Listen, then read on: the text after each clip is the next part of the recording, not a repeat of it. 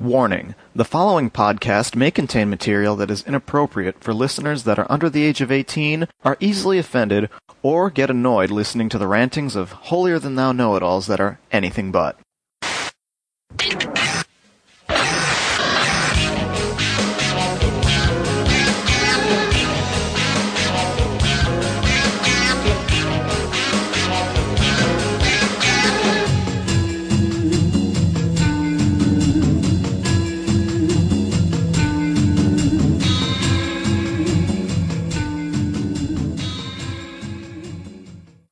Hey, and welcome to episode eighty-eight of Anime World Order. It has been a really long time since our last recording. What, two months now? Sounds about Almost. Right. Our excuse is that it was con season, and so we had to wait for con season to be over before we could do any more. But con season actually still is going. It seems to be getting longer and longer every year. I am Gerald Rathgold.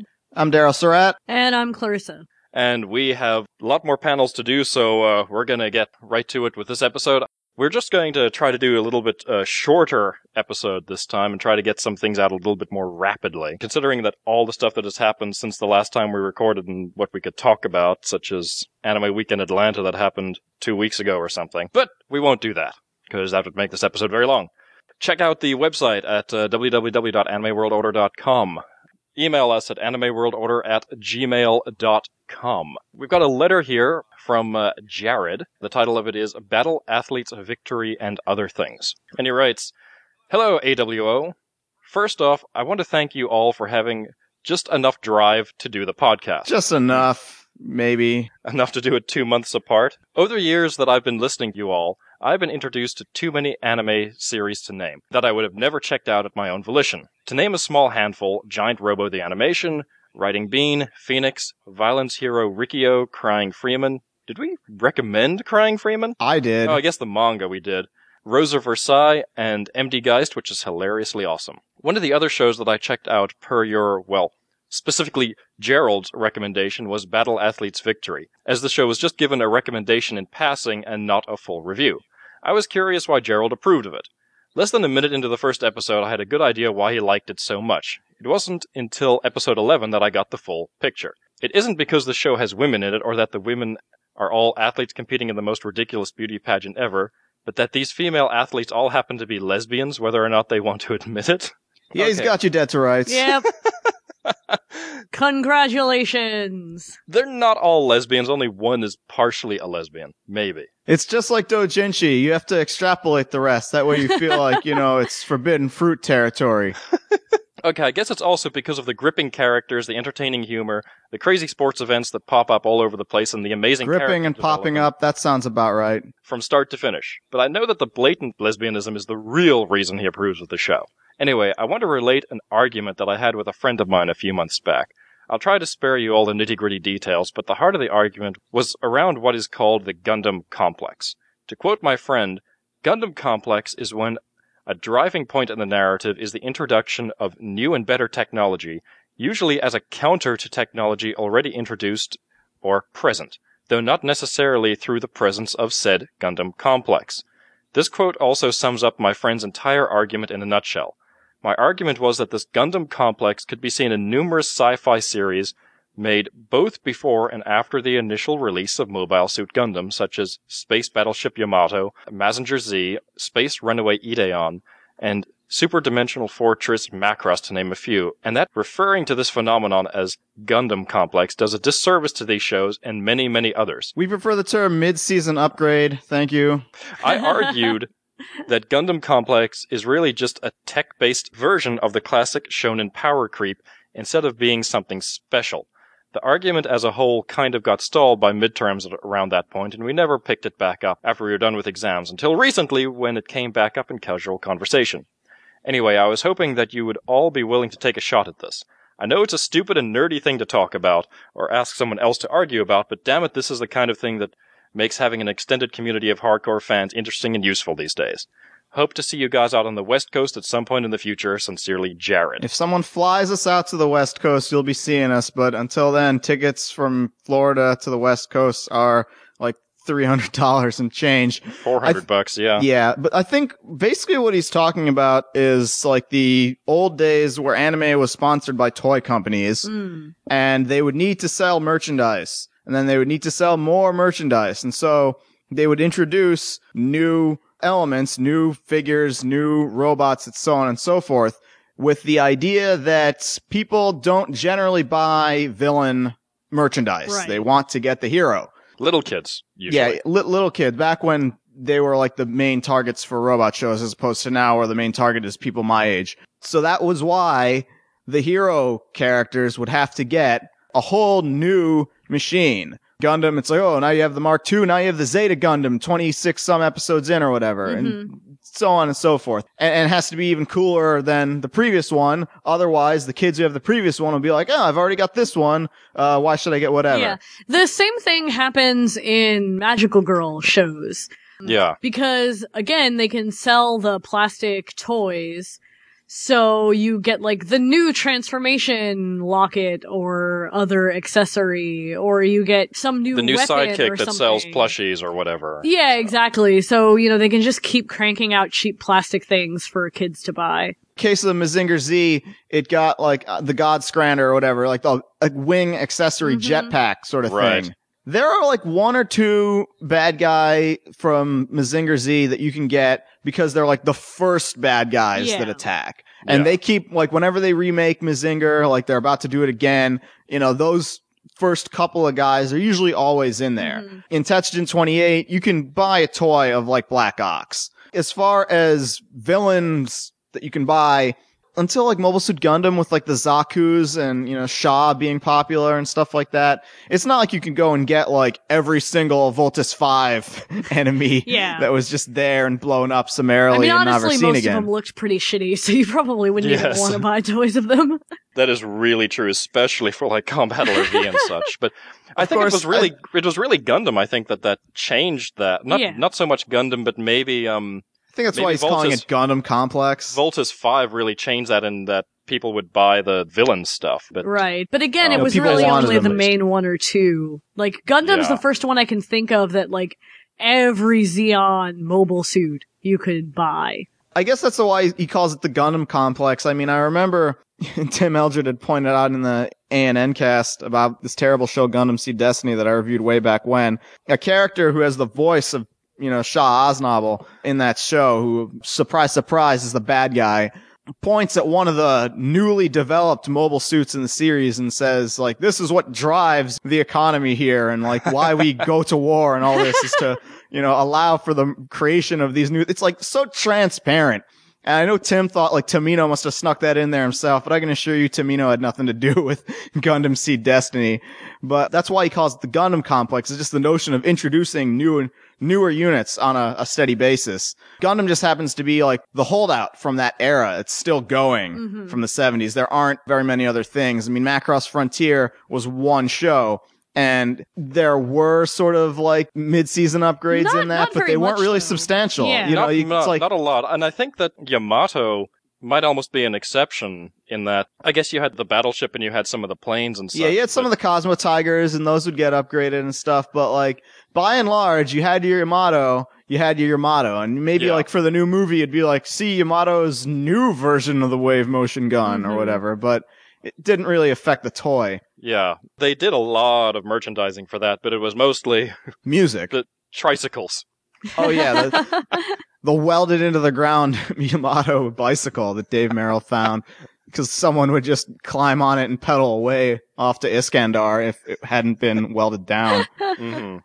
But yeah, I think the Gundam Complex... as he's calling it, I mean, I call it mid-season upgrades because it applies across the board and sort of started before Gundam did. Yeah. Mm-hmm. It, it's just the direct result of having shows being sponsored by toy manufacturers. And now that toy manufacturers don't primarily sponsor T V shows, you don't really see that quite so much, except for all the people who grew up watching these shows where that was like the norm. Then they're like, oh, yeah. well, now I'm making anime. Now I'm going to put that in. Right. Just because at well, this point. I would say that it's died down somewhat in anime, but it seems to be pretty alive and well in tokusatsu. Yeah, it's a it's a very yeah. young audience or very strange audience of older men, um, right, as we right. know. But yeah, I, I think it is pretty similar also. Like, I think it's a valid comparison to uh hold it up next to the Shonen Power Creep.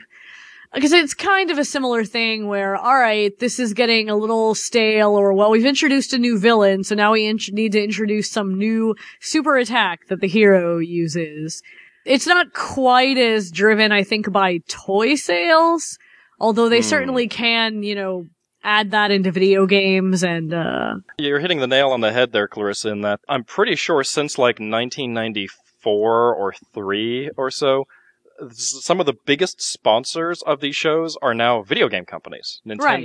Sony, Sega. Well, because that's what kids so, are spending most of their money on instead of plastic toys. I think one of the good examples is Dragon Ball Z. Towards the end of Dragon Ball Z and Dragon Ball G T especially, they had to have more characters so they could introduce another fighting game. Mm. Every, you know, I don't know how many Dragon yeah. Ball Z fighting games came out before we even got the crazily titled ones that we get here. Right. Well, and well, now they're just they Raging Blast and stuff the, uh, like that. Yeah. I think the difference between the Shonen Power Creep and the mid-season upgrade is that the Shonen Power Creep is dictated by a sort of can you top this mentality combined with the desire to keep something going no matter what. Right. In the sense that, okay, they beat this bad guy. Now we have to introduce a new bad guy, but it's, it's got to be bigger and badder than the previous mm-hmm. bad guy or else no one's going to care. Yeah. That's kind of what drives the Shonen Power Creep along with this is popular. Keep it going indefinitely. Mm-hmm. The mid-season upgrade is more specifically the primary objective is to sell toys. In mm-hmm. the case of the Shonen Power Creep, the primary objective is to keep your series going. And, right. you know, so you can sell, you know, more of everything, but keeping the series going is, you know, objective number one. Yeah. So, like, you know, in One Piece, you know, the reason why it, it's never going to end is because they've got Eiichiro Oda's family locked up in a, you know, storage container in somewhere. And if he doesn't turn in a new chapter, you know, they don't give it that week's worth of oxygen to the tank. And they give him, what, two weeks every ten years off? He gets that much at least. Right, right. Even though he's probably like one of the richest men in Japan right now. So yeah, what's the deal with battle athletes? Like, you were saying it's not lesbians, but it, it's lesbians. It's it's just a really good, fun sports show. It's made more interesting by the fact that every sports event in it, they have to explain in great detail because it's something that never existed before. Like, it was invented for that show.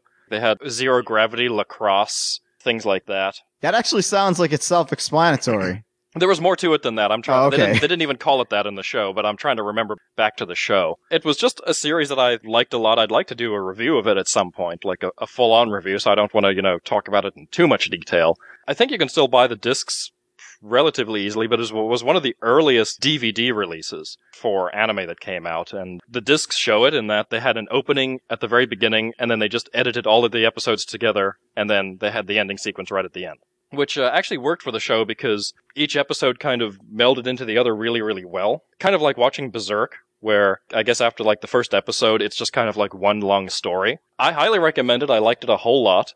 I kind of hope that it gets like a maybe a thin pack or a, re- a re-release at some point, mm. like a cheap re-release that everybody can, can pick up at some point. Yeah, I don't know. More, more beyond that, I'll, I'll probably save it for an actual review at some point. And it's not just about lesbians. There's, I, I don't care. The characters are pretty good, all of them, even the horrifically racist one. So. Yeah.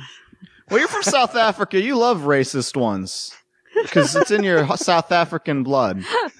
So you say. That's not racist. That's na- hey, anti-nationalist. Hey, I know because John Oliver exposed the truth when he went to South Africa. For that's the- right. He found hey, the one South African. Who was one like, South African racist left. He had to search hard for that fine racism. The A-team is what really tore away the, the hatred. You know, Charlotte Copley's birthday cake with Mister T on it is, is the sign that, that there were no more racism in South Africa. Just AIDS. Yes, lots and lots and lots of AIDS. So, yeah, anything else anybody wants to add to that? Oh, no, I'm all right. I mean, I, I understand there's going to be a premiere of a, a Gundam double oh movie at the New York Anime Festival, which is going to be a first for Gundam in the sense that it's going to be the first Gundam series to have space invaders in it. Yeah, which, um, I don't know how I feel about that. I guess it's metaphorical for, like, terrorism and stuff, because that's supposed to be our timeline, and this but is like... But they d- they've already directly dealt with terrorism in Gundam double oh. Yeah, and but Gundam this is, Wing. Like, foreigner so. Terrorism, as opposed to, like, terrorists for the good guy side. This no, like, but... Oh, I, no. I, I, I, I, Foreign invaders, literally. Well, no, but I, I mean, know. Gundam double O already talks about that. Yeah, it already like, had literally. terrorism because, you know, that was what their their deal was. It's like, hey, we're going to save the world by being terrorists. Well, it was also like terrorism from also, other organizations and the yeah, main other, characters, other people. The main character's Kurdish, so there's definitely...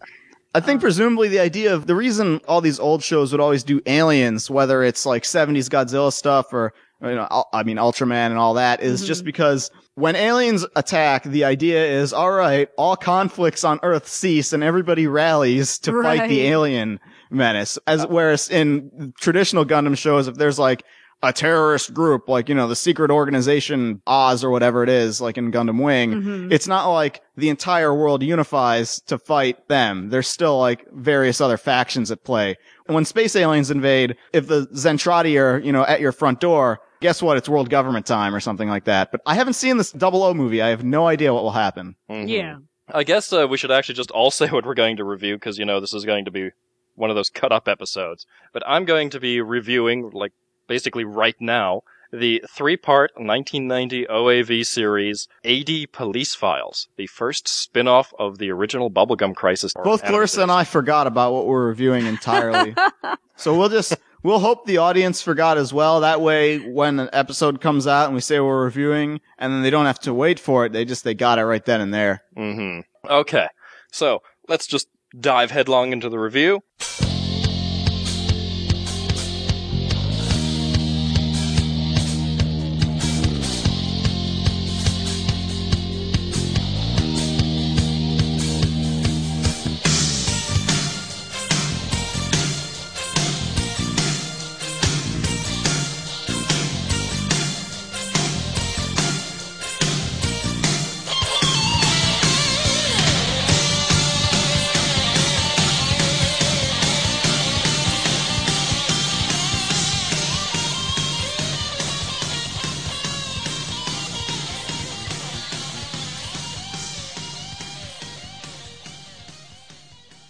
Whenever a new show or franchise comes along that's successful, even if it's just a little bit successful and it's one that I like, I kind of get worried. Because even the smallest amount of success, usually this means that whatever show it is will oftentimes be forced to continue way the hell long after it's any good anymore. As we just talked about with the Shonen Power Creep stuff. Yeah, it'll get tons of spin-offs and sequels and other material. And most of it will actually be bad. I mean, when you think about it, what? The X-Files went on how many years after before it should have ended? Probably like, about six. Uh, something like I wouldn't that. say that many, but yeah, yeah a I, good number. Maybe four. Yeah, I think three or four is probably. And I mean, I, I'm using like some just cheesy American shows here, but if you remember Hercules back in the nineties, that show got popular. That show went on way longer than it should have, and then it got the spin-off Xena, which Hey, had, Xena was uh, good. Look, I have Until no the lady who wrote Xena. fan fiction started writing Xena for real. But Xena also had two seasons of ideas and went on for about seven That's or something true. like that. So I'm not bashing on Xena any more than it deserves to be. However, sometimes if you catch these things early enough, some of those sequels and spin-offs can sometimes have some value. Yeah, usually it's dependent on the people in charge of making the thing yeah. realizing they've got a hit on their hands and that they should strike while the iron is hot, which usually does not happen. It's very up and down, too. Like, sometimes it's closer to when the original thing was released. One of the worst offenders in anime, I think, is uh, Tenchi Muyo. Mm-hmm. Even though one of the best things, Tenchi Muyo, that came out was not the original series, which was actually, like, the, the magical... The first movie. Right. I think it was the Magical Girl T V series spinoff. That was... actually a pretty clever show. You have to specify T V series there and not O A V series because there are two things called Pretty Sammy. Well, we should also you know. probably specify that it's the first Magical Girl spinoff and not the more recent yes, one. Yes, you have to specify that because there's multiple Magical Girl spinoff T V series of uh, that show. In the case of what we're talking about, maybe about a year or two ago at this point, we reviewed the O A V series Bubblegum Crisis. And this is a series that is near and dear to the hearts of everybody on this podcast. As the series was coming out, actually as it was about nearing its end, it ended at about nineteen ninety-one. And in nineteen ninety, in order to, you know, keep the old bird going, they came out with a three-part O A V series called A D Police Files. This is not to be confused with a rather recent T V series just called A D Police. Right, that was a that's the crappy one, right? To yes, yeah, we've we're dealing with like you know the Crisis on Infinite Earths here. Like we've got like the remake Bubblegum Crisis twenty forty that had its own set of spinoffs. One of which was the A D Police T V series, and I think another one, Parasite, Parasite Dolls, Dolls, yeah, kind of counted. Mm. Uh, but this one here, it's just called A D Police Files. Yeah. Is a three-part O A V spinoff to the original Bubblegum Crisis. And if you want to go like one more further, there is a manga called A D Police, same name as that T V show, but this one is actually a tie-in to the original stuff because it came out in the the early nineties, pretty much concurrently with these O A Vs yeah. that we are dealing with today. Yeah, actually, um, the uh, this series was based on, I don't know if this is actually the same manga, but it was based on a manga, A D Police twenty-five hundred. But I, I don't believe that was ever released anywhere over here.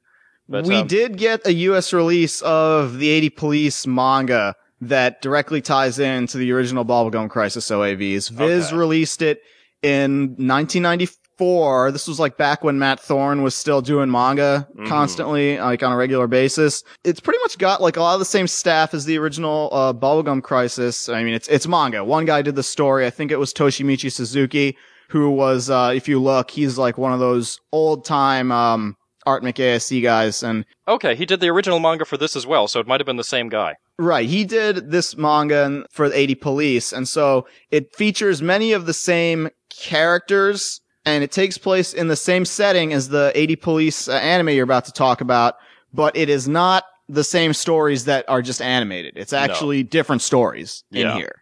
An easy way to think of the A D Police Files is... Um, and this was, I remember this is how it was advertised back when this came out in America, is a world without the Nightsabers. The Nightsabers that we know and we love from the original series are nowhere to be seen in this series. It's, it's what it's supposed to be. It is literally meant to be a prequel yeah. to Bubblegum Crisis. It's not like it's in a different continuity or setting or anything like that. Uh, you can tell because of the year that it takes place. If you go back and listen to our Bubblegum Crisis review, it starts off in like twenty thirty or whatever the year yeah. that Bubblegum Crisis takes place and in. And this takes place in twenty twenty-seven. I guess if you go by Hurricane Lives, Bubblegum Crisis takes place in twenty thirty-two. So about five years before is when A D Police is set. Few years before the Nightsabers even are on the scene. And if you remember the original Bubblegum Crisis and how we talked about the A D Police, the A D Police were really, really bad at their jobs. Like, they couldn't really stop the boomer crime, which is mm-hmm. to say, in the world of Bubblegum Crisis, the future, it's based off of Blade Runner. There are robots that look like humans. You know, in this case, they're called boomers. Right. Every so often, boomers go crazy and start killing people. So it's up to a special set of the police called the A D Police to save the day. And uh, the mortality rate for being a member of the A D Police is about one hundred fifty percent. Because sometimes they resurrect your body after you're dead so you can be killed again. Yes. Do you know what they call the normal police in the world of A D Police? The normal police. Exactly. They call them the normal police. It's like an M D Geist. There's the regular army. In the original Bubblegum Crisis, I guess, Gerald, we've got like one semi-competent A D Police officer. Yeah, Leon McNichol, and he is actually the only thing, well, him and his, you know, gay friend are the only thing character-wise that attaches A D Police Files to the original Bubblegum Crisis series. I was um, unaware that Daly was even in A D Police Files, the he's, anime. He's real, it's very short. He's just like next to Leon McNichol in like one scene. I don't even know if he even says anything. Yeah, he probably doesn't even have a speaking role. Yeah. In the manga, there is one additional tie-in as far as characters who carry over, and that's Brian J. Mason is in the manga yeah, as the well. Yeah, the big bad guy. And the unnamed stereotypical black police chief who's in charge of the A D Police is also in the manga. There are three stories. They're completely unrelated to each other. You could watch this in any order. There's not really storyline that threads through these things. So I'll give you kind of a brief synopsis of all of them, and you'll see that there's kind of a theme running through all of them.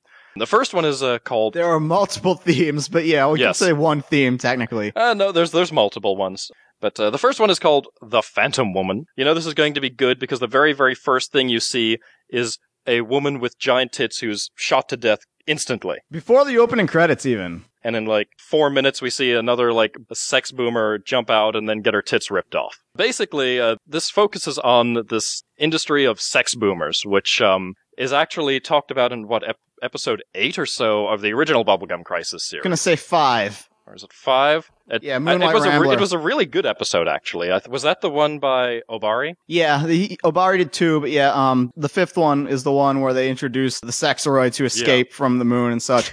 the, the idea is if you're going to build robots that look like people... This is Japan. The first thing you're going to use these robots for is for having sex with. We've already seen this like in the modern day, you know, so we, we've got a couple more years before boomer technology is really there. Thankfully, this was before Moe kicked in really big, so every one of these sexroids is a big, voluptuous woman instead of... You're making it sound like they're fat chicks. No, they're just like no, they're, they're just... developed pubescently. Yeah. There's this idea going around in that these sex boomers, sexroids are, are all going nuts. And uh, you find out, because these things are incredibly expensive to put together, their parts are recycled over and over and over again. Which Ew. Is really disgusting when you think about it, even when you don't think about it.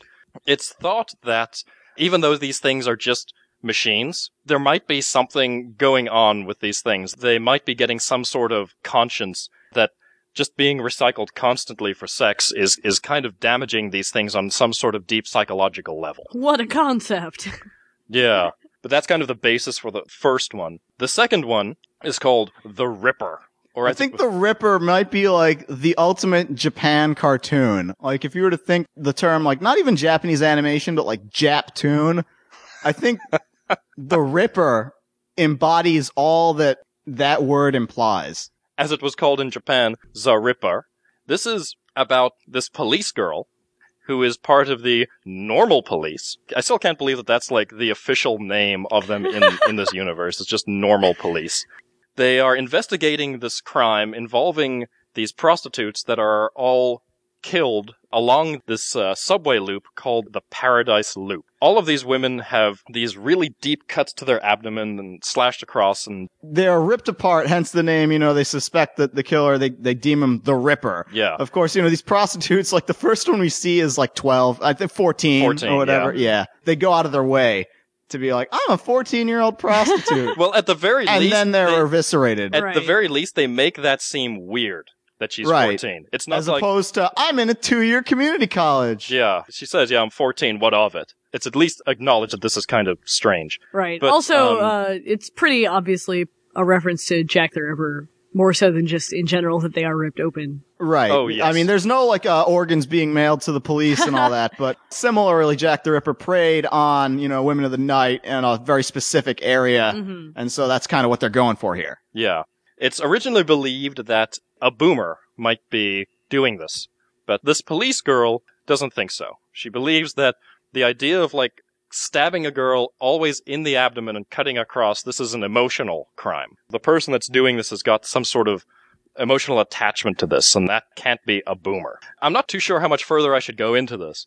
This well, well, let's say what the third one's about so we can see if we can figure out what the recurring theme is. Yes. The third one is called The Man Who Bites His Tongue. And it's the daily life of Norio Wakamoto. Right, before he was, before he became the Christopher Walken of anime and decided to just roll his R's like there was no tomorrow, he could still talk normally. Like, this was like his Cyber City oh eight oh time, mm-hmm. where he was still like, you know, some sort of deep-voiced heavy, but he wasn't like, I don't even care anymore. I'm yeah. just gonna like, screw it. But he's, he's a guy who uh, used to be is, a member of the eighty Police, but his name his is name like, is uh it's such a Japanese name too. It's or at least a Japanese name. Try ja- try and pronounce it. It's it's Billy Fanword. Fanword. It, really? Like this yeah. is like this, they were thinking around like what's an American sounding name? Okay, Billy. And then uh an American sounding last name. Fanword. Fanword. Yes. How many Fanwords do we know? Oh, Japan. Uh, too many to count. But Billy Fanword is killed in the line of duty uh, as an eighty Police member. Well, basically, he's he's destroyed beyond like almost anything that anyone has been destroyed, and so this. Um, but the scientists decide they need him because this is their take on RoboCop, I yeah, guess. Yeah, this is the well, yeah, very much RoboCop here. This is we can rebuild him. It's actually this uh, project of this lady scientist who wants to use Billy as this token sort of check out what I did, check out how far I took the human body. So they basically turned Billy into RoboCop, but you know how RoboCop, at least, you know, if you take off the front mask, he's got, like, a face, and, you know, he's got his mouth and everything? Well, yeah, even if it's, like, draped over, you know, what's mostly cybernetics at that point. Right. Well, Billy Fanword goes even further beyond that. The only actual flesh that's left of him is uh, his tongue and his brain. If he gets shot, all that does is just registers a signal to his brain that says, hey, you got shot. Doesn't register pain, doesn't register anything else. It's just kind of a signal.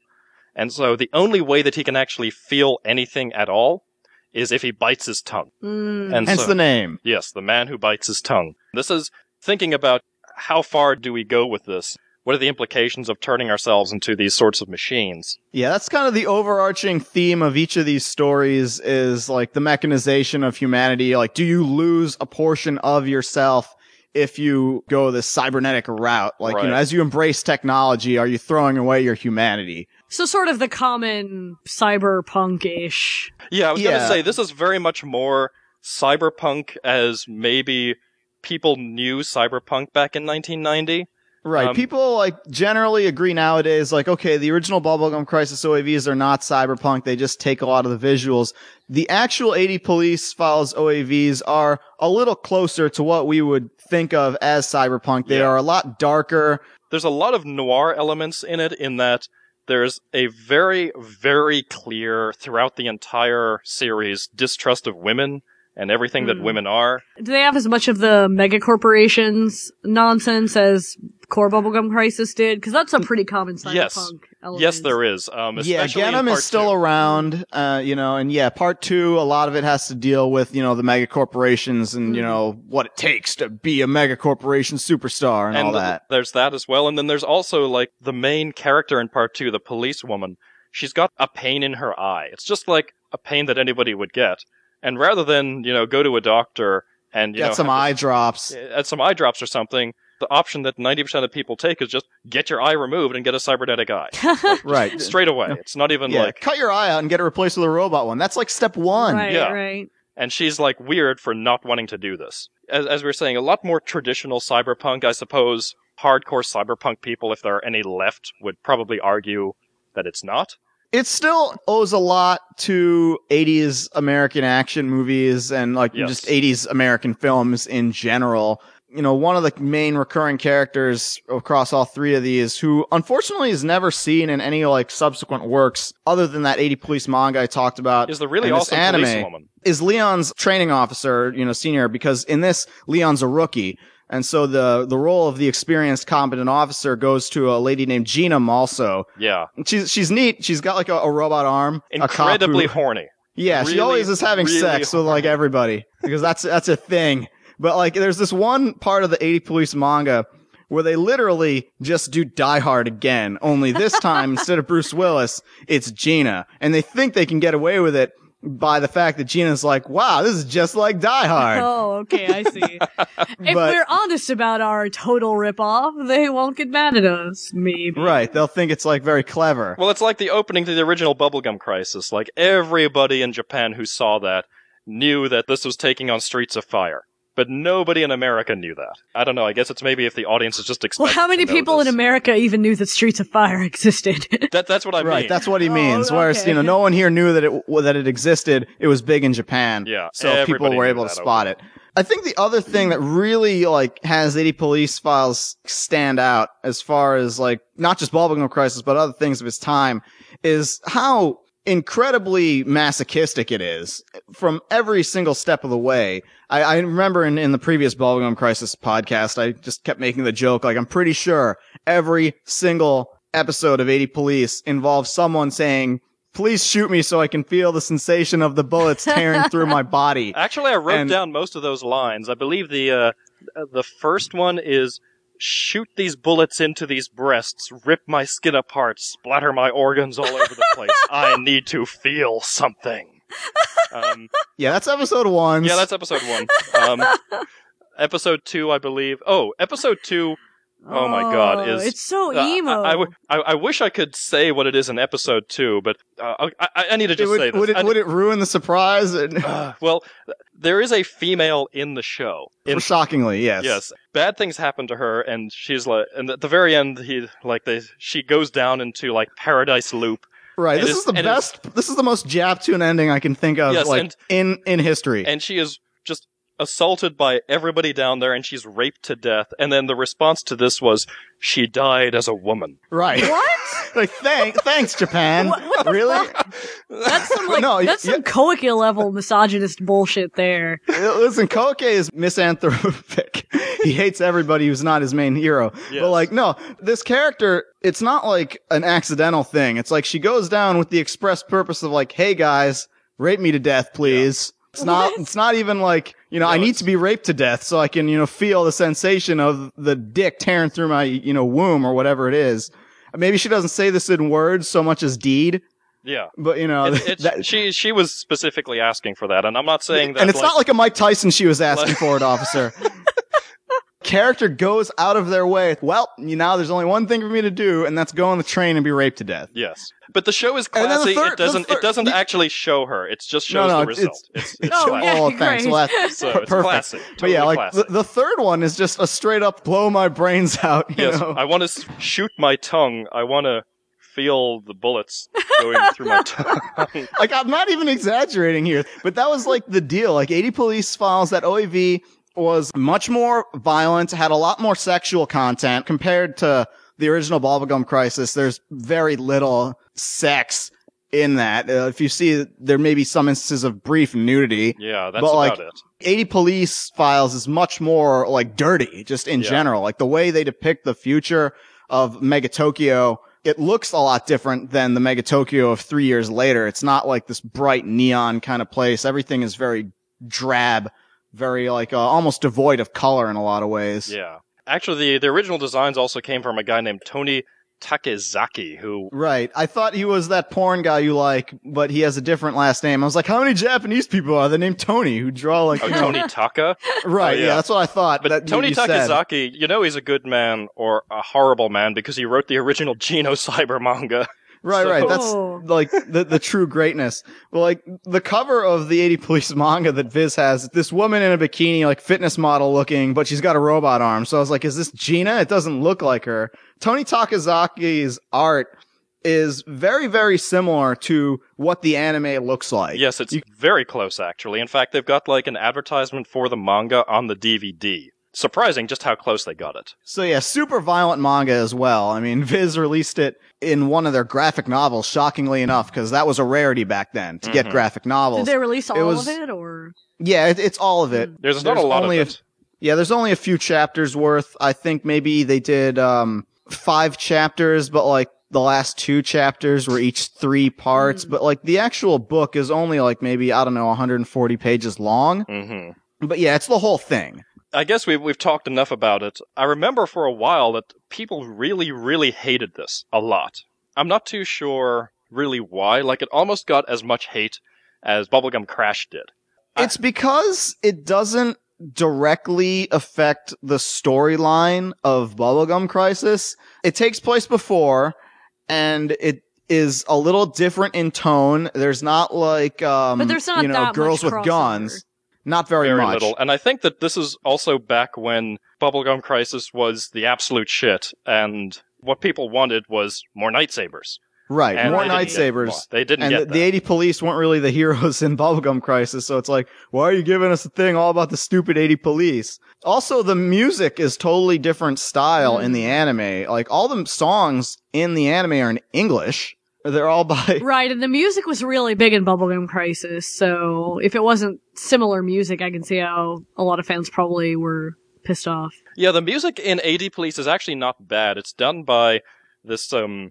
sung by this uh, Filipino, Filipino woman who, um... and... But the music Lou Bonavi is, is yes. her name. And she actually, like, after this, years later, when they did the eighty Police T V show, they got her back to do the music for that. Oh, wow. So that might be like the only reason you'd consider like getting the eighty Police soundtrack as opposed to watching the show for music. But right. Like, but it was actually pretty good music. I mean, it, it was very different. It was not pop. It was a lot more sullen sort of music. It fit the show. This is, again, part of it. It's, it's really something that you can take completely separately from Bubblegum Crisis. You wouldn't even have to know that Bubblegum Crisis exists. I guess for fans back then, that might have been a better thing if they didn't know Bubblegum Crisis exists. They wouldn't have had a frame of reference to compare it to, to say, hey, God, this is so much gorier. This is so much, like, you know, more lurid, et cetera, yeah. et cetera. I originally watched this back in the nineties on Laserdisc. I still have that Laserdisc sitting around here. I liked it when I saw it in the nineties, and I still like it today. It is very lurid. It is, as you were saying, Daryl, it's really dark. But I actually like a lot of the stories that they have there. I kind of like the approach, even though the stories are all kind of focusing on sort of the same theme. It's kind of a different take on each theme. I think the eighty Police Files O A Vs holds up very, very well, maybe even better than the Bubblegum Crisis O A Vs in some aspects, because those were like totally eighties, whereas this is like, it, it's eighties in the sense that cyberpunk is eighties. But, but like, there's no aerobics going on in it, so... Yeah, no, no leg warmers in, like, you know, eighties fashion, yeah. as it were. I mean, the characters are a little more standard cop drama kind of characters. Like, you've got the tough lieutenant and, uh, you know, all that kind of stuff going on. Sergeant, I guess. The actual look of the city, technology, other than the fact that there are humanoid robots, isn't that crazy as far as, like, okay, this is so beyond feasibility that I'm taken out of it. The writing of it, again, it's, you don't see too much of this kind of thing anymore.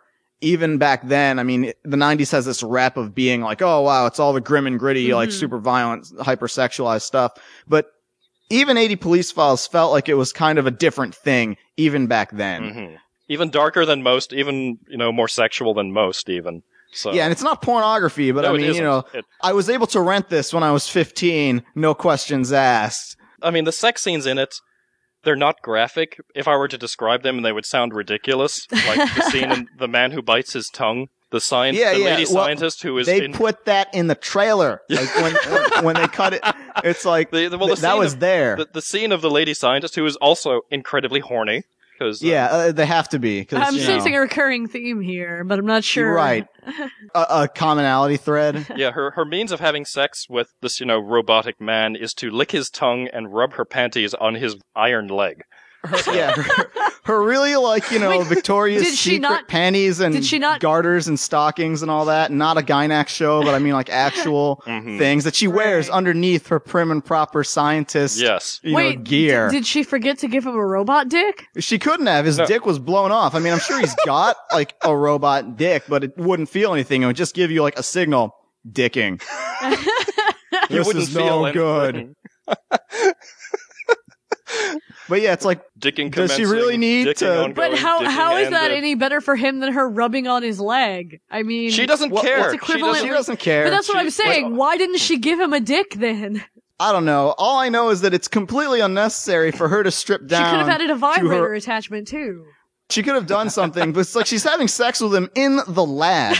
Like where someone could conceivably walk in right. or whatever. I don't know. Well, but it's like, in his it's in his his bedroom, which is really hilarious when I think about it, because it's basically, you know, the, the bedroom that Bender has in Futurama. Yeah, it's a closet. It's a closet. It just sits there. But it also tells us the truth about certain things, such as in The Ripper, we learn that women's periods, the periods come back to haunt them, and so they go nuts, they flip over tables, and then they have to masturbate themselves to calmness. What? Right. What? So. This- They're just overcome with, like, you know, that time of the month. And it's like, no, I tried to... pretend like it wasn't my period, oh and, my and it just it's just too much to bear. I gotta, you know, throw this table over like I'm Stu Levy and then frig myself. uh, we're we're making this sound much more lurid than it actually is. No, we're not actually. No, I don't think we are. I think I think this is a very accurate is, portrayal this, yeah, it's, of it's, what it's goes on in this that, cartoon. That women's you, you can buy the entire them. thing oh. on one D V D. I didn't pay like a huge crazy amount of money for it. But I understand, like, these things that are starting to become hard to track down, they're starting to charge a lot of money for these things. I don't know if this is even still in print. Like, Probably Animego, not. is continually losing the rights to lots and lots of things, such that it's just getting harder and harder to find their stuff. They do still list it on their site, it's, at least. There's seven, eight bucks eight, you can eight buy. Eight bucks. Eight them. bucks on animeego dot com. Yeah. It is worth eight dollars for all three episodes. Once again, do stay away from the dub. I didn't even I watch the dub of it. I This was back in that era when Animego When really... all anime dubs, particularly Animego dubs, yeah. were terrible. That was before they hired um, Coastal Carolina Coastal Studios, Carolina, who, you know... for really, really good dubs. So. Right, and then they went out of business, but, like, yeah. they didn't use them until Oh My Goddess, and this was mm-hmm. definitely before Oh My Goddess. So, yeah, eighty police files. Eight bucks, you can get it worth every cent. Uh, I think, rip, you know, there's... right, right, exactly. You're, you know, rip and tear, or, you know, rip that's and tear doom, the, I guess. The bullets through my flesh, through my brain, through my tongue. I want to feel something. Yeah, man. What a what a great cartoon. I mean, I, I'm actually curious to see, like, if this manga is, like, super expensive now. Like, it must be kind of hard to find. I imagine. I didn't even know it was do, released. Do, do, okay, so you don't actually have a copy no, of it. I don't. Have you ever have you ever read it? No, I haven't. It is on Amazon, and there are two new for seven dollars and seventeen used for four dollars, so they oh, haven't wow. really done the the comic shop guy markup on that. Yeah, like the um, seven shoujo series or stories. Yeah, which is four shoujo stories, four shoujo, right. I know, just yeah. crazy expensive. Don't even try. I want my They Were eleven, damn it. Surprised like no one like t- made the ultimate sacrifice and bought short four shoujo stories and then put it in the microwave to scan it for all humanity. Or humanity if I was Martin Sheen. You can probably get that manga for about eight bucks after shipping. Like, keep in mind, it's going to be a fifteen-year-old copy. It's because I think Viz only did like one or one printing of this, if that. Yeah. Back before people actually bought manga, and manga was some weird thing that... Yeah, I mean, it's still like it reads left to right. All the uh, sound effects are retouched, et cetera, mm. et cetera. But I mean, it looks fine. Yeah. And since the artwork is so American style... You can kind of see, like, this would be the kind of thing that they would sell to comic book fans. Well, I mean, who else back then bought manga but comic book fans? So right. I mean, you can see, like, from the shading and stuff, it kind of actually reminds me of Crying Freeman and the like. Right. Well, the character designs were very realistic. Yeah. Yeah, it's definitely, it's it's worth it. You should pick it up. There's a guy who's got, um, if you read much Battle Angel Alita, one of the guys, because the other deal with eighty Police is, like, everyone's cybernetics aren't quite up to the level that they are in Bubblegum Crisis, so people look more robot. One guy's got, like, the, the Desti Nova Bato-style uh, yes. robot eyes. Yes, I, I Bato came to mind as soon as I saw that guy. Absolutely. I'm just imagining, like, what if Shiro was reading the eighty Police manga and was like, what if there was this and also girls? Well, the, the, admittedly, this came out a year after Ghost in the Shell came out, since that was nineteen eighty-nine. Oh, that's right. I keep forgetting yeah, how Ghost, old. Ghost in the Shell is an old manga. It is from Cyberpunk when Cyberpunk was Cyberpunk, if that means anything. But yeah, I guess uh, we've talked about as much about eighty Police as we can. Oh, we were still recording? Okay, fine. I thought it was like, oh, podcast ended. Time to talk about, you know, this comic book in front of me. So I guess that was informative, maybe. Maybe. Well... Well, now we're going to Dave and Joel territory of just BSing. So, except we're yeah, not as funny it, as them. Oh, no. No, no, we won't be. But yes, uh, go ahead, pick it up. It's pretty cool. It's sexual, and you learn to not trust women. Take that for what it is. Isn't that the lesson of most anime? No, most anime, everything is like under the surface. This is very overt. Oh, okay, I see. Even the women in the show say it straight up. You can't trust a woman when she's aroused. They do strange things. That's an actual Every line. Time I see somebody get killed, I need to have sex right this instant at the sight of blood. That's an actual line from the show. That's a line in the first episode.